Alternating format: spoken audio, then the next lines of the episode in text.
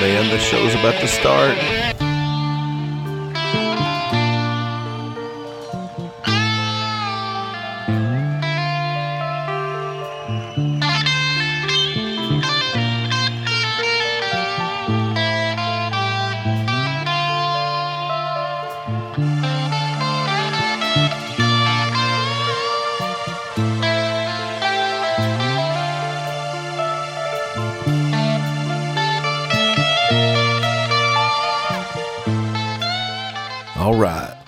Welcome to episode two, side one of Uncle Steve's Iron Maiden Zone. I hope you are having a good Iron Maiden so far, as best as you can given the circumstances. On this episode, I'm going to be discussing Iron Maiden's 11th album, the aptly titled Virtual 11. Now, I normally release episodes on Tuesdays, but since this is the month of May, Iron May Den, I want to make it a bit more special and do as much as I can. So I'll cut it right here and get right into it.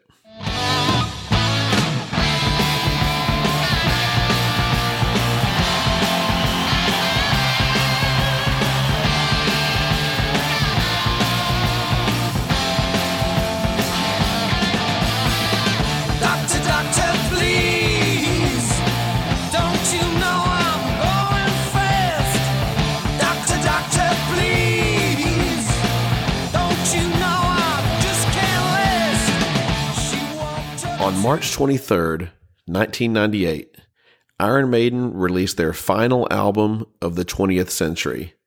It was also their second and final album with singer Blaze Bayley. Like I said, Virtual 11. From the opening of the first track, it's obvious that the band has taken a turn back into the direction of a more traditional Iron Maiden sound. I want to note a couple of things before I get into the album about the cover. It had tie-ins to the soccer uh, football World Cup that was going on in 1998, as well as the fact that they changed the Iron Maiden logo. They took off the extended R, M, and both ends. I do not like that. They kept it that way until the Book of Souls album when they decided to make all right. The last thing I wanted to note before I get into the music is I've heard before that there's a rumor that Nicko did not play on this album because the drumming seems to be pretty pedestrian and plain compared to his usual standards. Is this true? Doubtful, because if he wasn't playing up to snuff or if he didn't appear to be excited to still be in the band, I'm sure Steve Harris would have probably had him leave the band. He did it to Adrian Smith, so I don't think Nicko would be off limits either. I will say this. Listening to some of the tracks, it does seem like they could have had a basic drummer play a lot of that. But then, say you listen to the Clansman, even though it seems like he isn't doing fills the way he usually does, you can definitely tell that the Nicko fills are still in there. That's a funny thing, but I just wanted to mention it to see if anyone had heard it or even had ever thought that.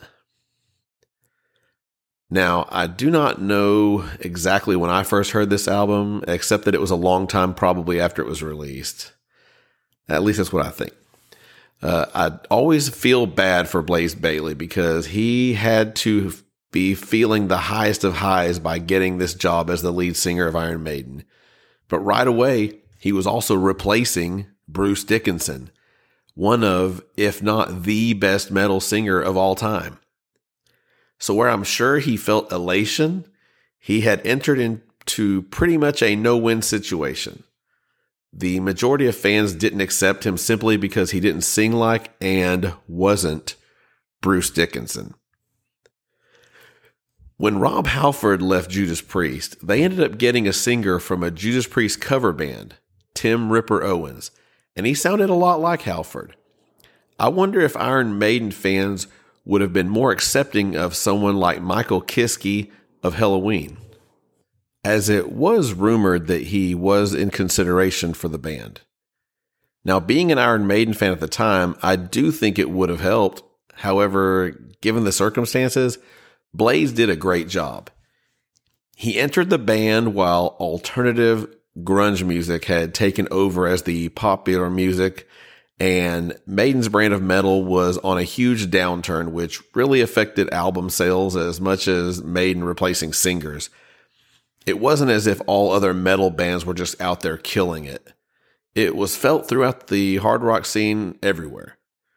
So he had the fact that he was replacing a legend and the whole music scene had been turned upside down, not to mention the fact that Blaze sounded nothing like Bruce, which is really what Steve Harris wanted. When you hear recordings of Blaze singing live songs that he originally sung on, he sounds great. But when you hear him doing The Trooper, Heaven Can Wait, or The Evil That Men Do, it's a lot harder for him, although he did a good job on them with his range. Another thing was that Steve Harris, the band's primary songwriter, was going through a divorce, and it definitely showed in his writing. So when Maiden came out with their first non Bruce Dickinson album in well over a decade, it didn't sound a lot like Iron Maiden anymore. After the X Factor, when Iron Maiden came out with Virtual Eleven, you could tell that the band had turned the corner and survived the X Factor. When you hear the beginning of Futureal, it sounds like something that could have been off of the number of the beast.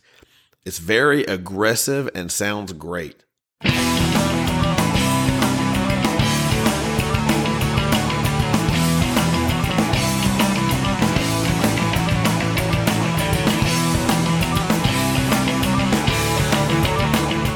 Unfortunately for Iron Maiden, with a bad choice of the album single, their fans still weren't really around. And without Bruce Dickinson, who was off doing his own solo albums, the album did not take off the way they had hoped for. As I said before, Futureal jumps right out of the gate with a driving beat and a nice solo line and gets the album off to a great start. The song was written by Steve Harris and Blaze Bayley. This song is a barn burner and it feels like it's over just as quickly as it started. Immediately, we hear that maiden gallop back again.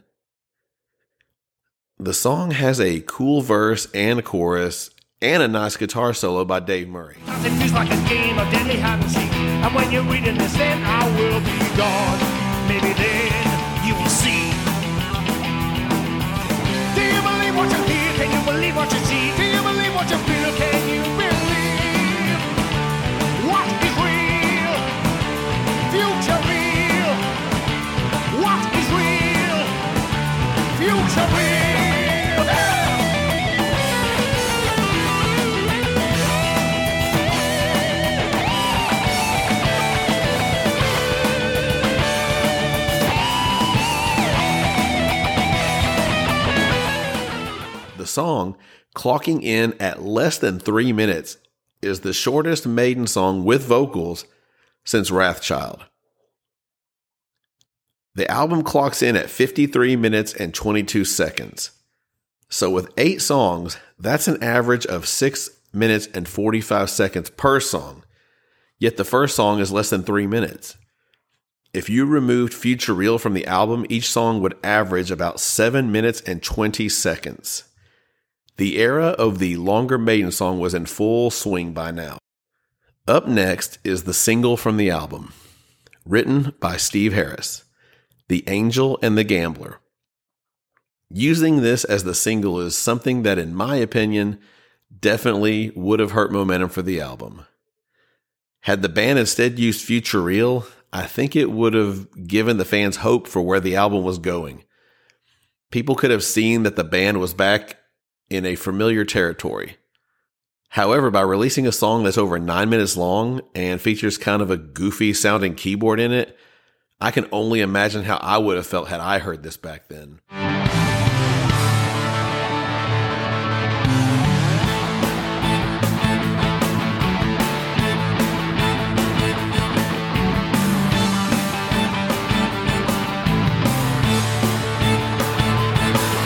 Pretty sure I wouldn't have made it all the way through and I wouldn't have kept listening to the album. Kind of a narrow view to have, but I honestly think that's what would have happened. So, what would I think now? When I listen to it with headphones on, I don't think the song sounds as bad as its reputation that precedes it. The verses are great, honestly, as is the pre chorus.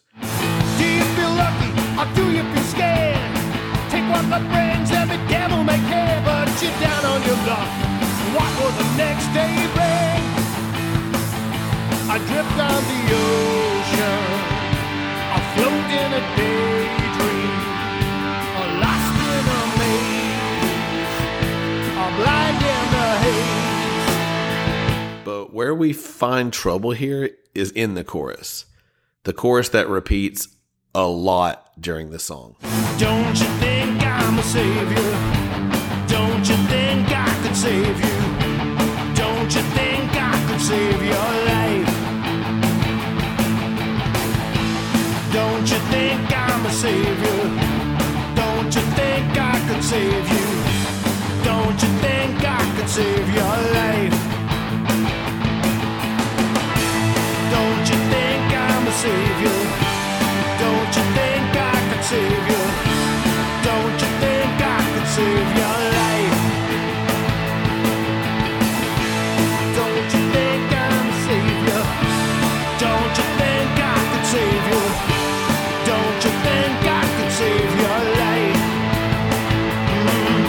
Biggest complaint about this song is that it could be shorter.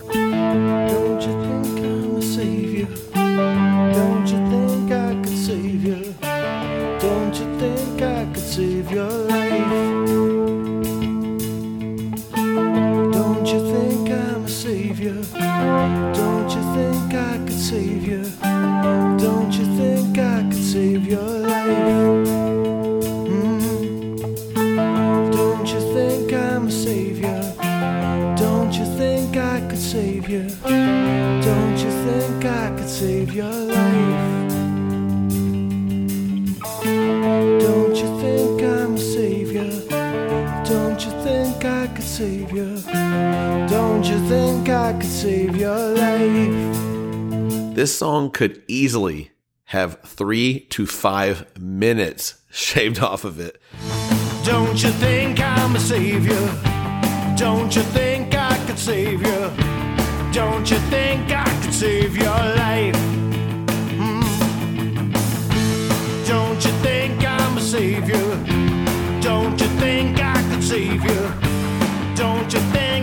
Save your life? Don't you think I'm a savior? Don't you think I could save you? Don't you think I could save your life? Don't you think I'm a savior? Don't you think I could save you?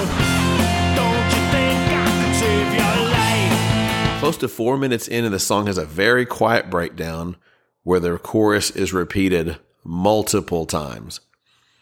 It builds up, and there are a couple of nice guitar solos.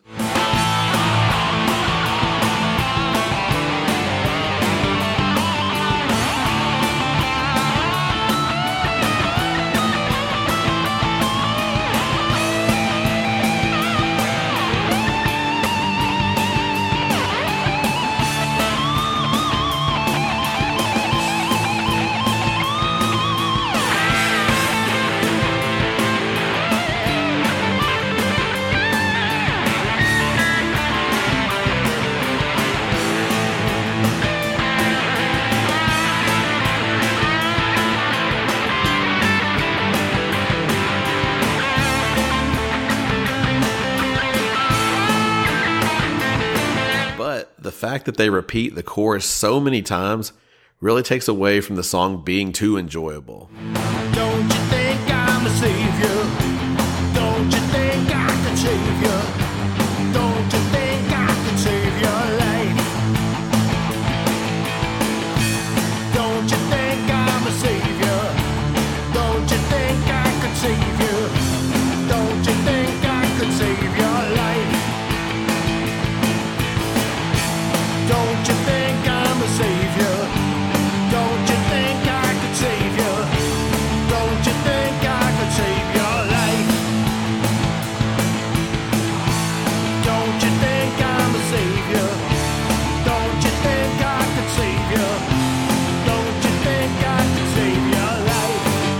Said, I don't hate the song, but I'm just giving the facts as I see them. It's funny to me that they use this as a single.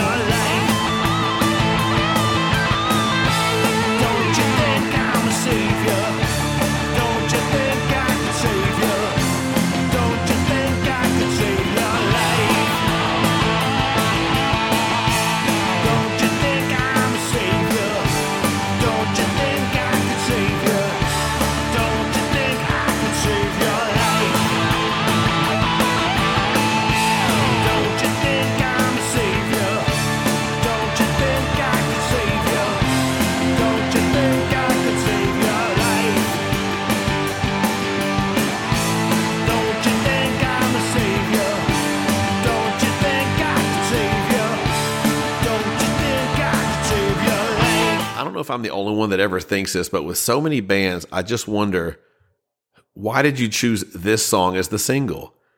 It seems that so many bands have released songs that aren't nearly the best or even the most accessible on an album.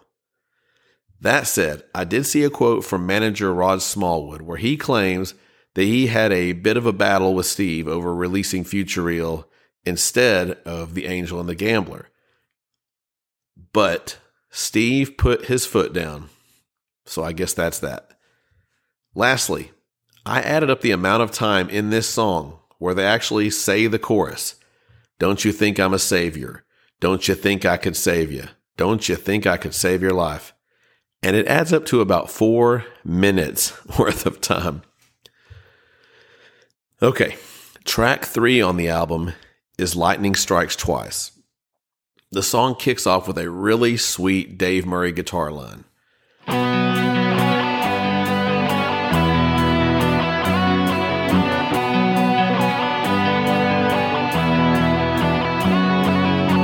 Blaze comes in after that, and then the song kicks in. The song weaves in between the light and heavy until it kicks into overdrive about a minute and 55 seconds in.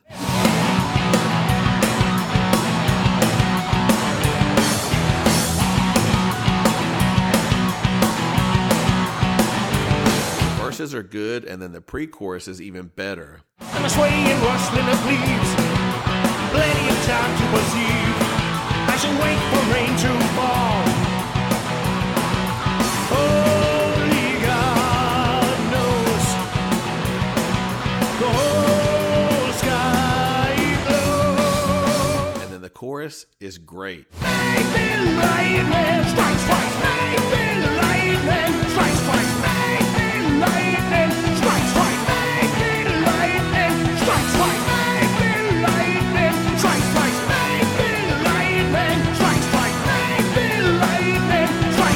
I used to not like it, but man, I love it now. I love the melody on the chorus and how the guitar is playing along with the vocal. It's so great.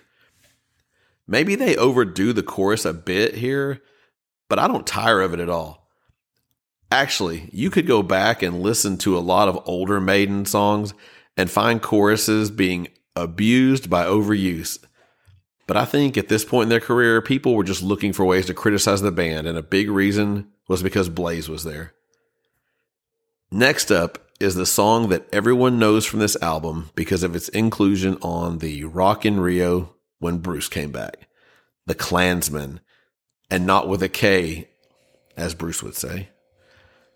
This is a nine minute epic and it is killer. This is, for me, the first song that I heard from this album for the reason I just listed Rock in Rio. It starts off with a trademark guitar line that everyone in the crowd can sing along with.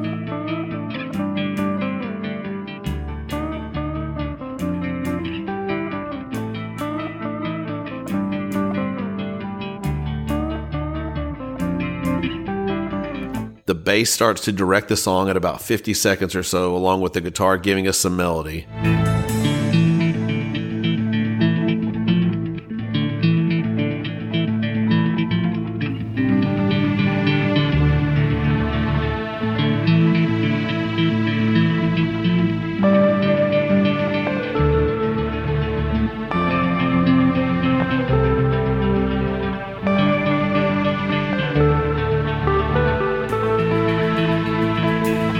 Guitar mimics Blaze when he's singing multiple lines during the song, and it's so great. When alone on a house with a moon in my hair, with a longing to feel just to be free. There is a great breakdown where Blaze sings, and the crowd can really get into it, as heard on Rock in Rio with Bruce.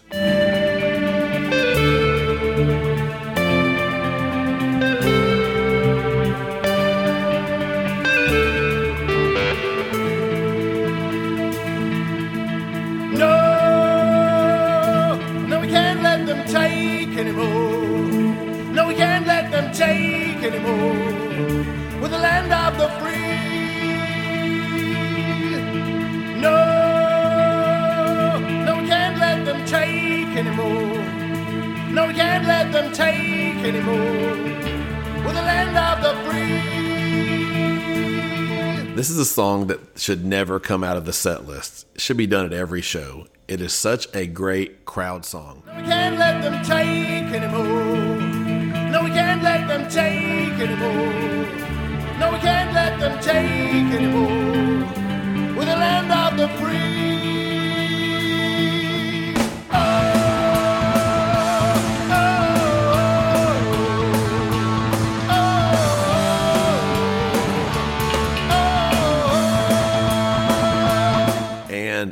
Epic as the song is, it does seem to me like it would have been more fitting as a closing track. Kind of like old times.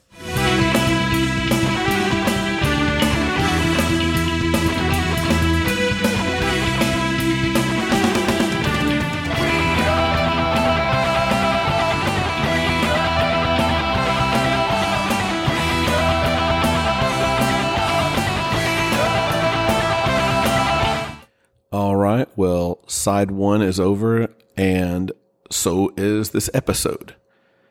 Keep an eye out for side two, which will be coming to you in the not too distant future. So, good night from Iron Maiden, from Eddie, and from the boys. And like I said before, I think Bruce says it better. Wait, I know he says it better.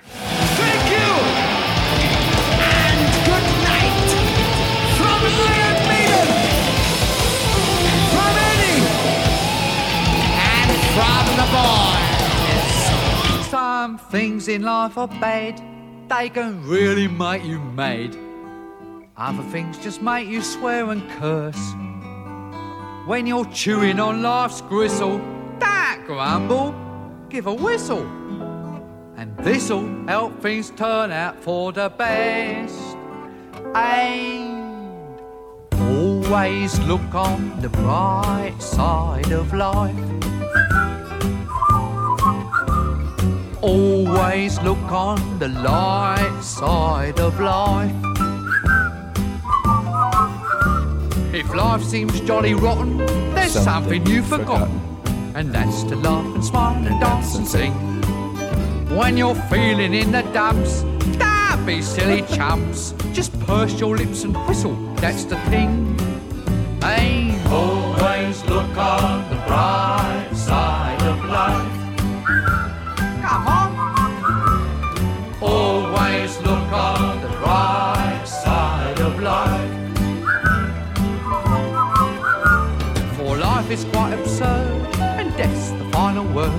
you must always face the curtain with a bow. Forget about your scene, give the audience a grin. Enjoy it, it's your last chance anyhow. So always look on the bright side of death.